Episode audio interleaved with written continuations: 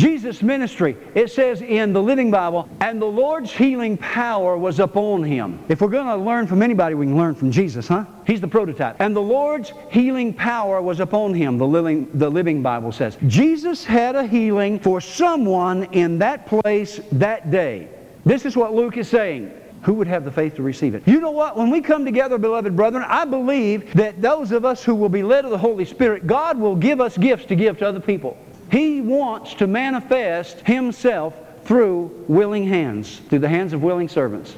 In Jesus' ministry, the point I want to bring out here is that the power of the Lord to heal people was brought to a focus in the person of Jesus Christ at that point in time.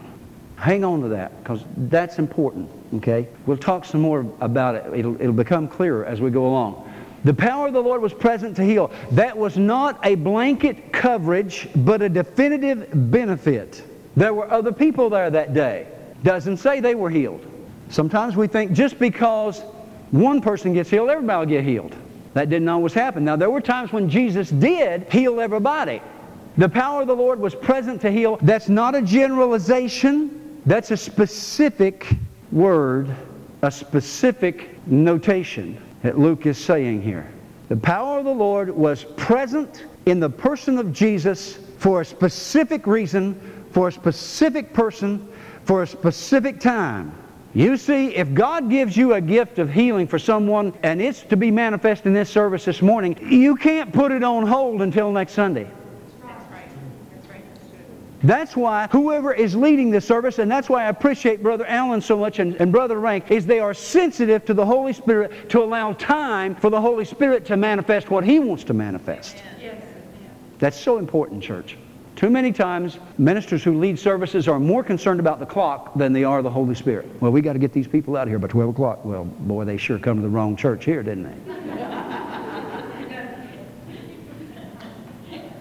Or uh, they got to make sure they're turned just the right way so the TV gets the proper angle. So the camera gets them just right, you know. Brother Ben Hembry, uh, something of a computer whiz, and he is working on putting some of our messages on our website so that you can do a podcast. You can go to our website and download some of our messages, and you can tell your friends and neighbors about this. Of course, after they hear me, they may not be your friends and neighbors anymore, but that's a great benefit that people are going to be able to receive what we teach and preach here. And I promise Ben that I will try as hard as I can to be more conservative and watch my remarks. He's recording it right now. All right. I'm on record. Jesus' ministry, Luke is writing after the fact. Remember now, he wasn't there. He's writing a historical account after the fact. He says, looking back on that event, I realize now that Jesus came there with a healing.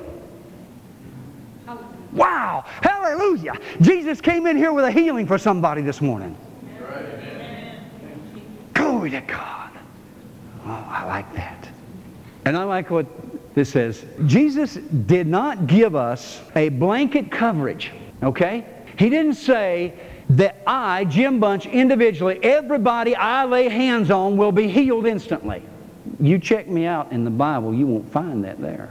Here's what he did do, though. And remember this he did give that promise to the whole body. You see, I individually do not, cannot adequately reveal all that Jesus is. But all of us together and the gifts that he brings in here from other places, we can reveal Jesus in his fullness.